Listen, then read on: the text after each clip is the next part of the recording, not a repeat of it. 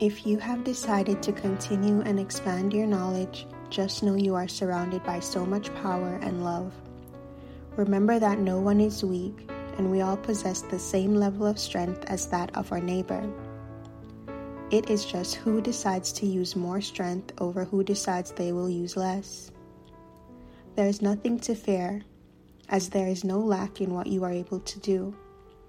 There is so much energy in your body if you try to control your power, that would be impossible, for it carries you. You are meant to receive and take from it, and it is encouraged that you remember this well. The easiest way to remember you do have all this energy source is to stand in front of a mirror and affirm that you know all that has been said to be true.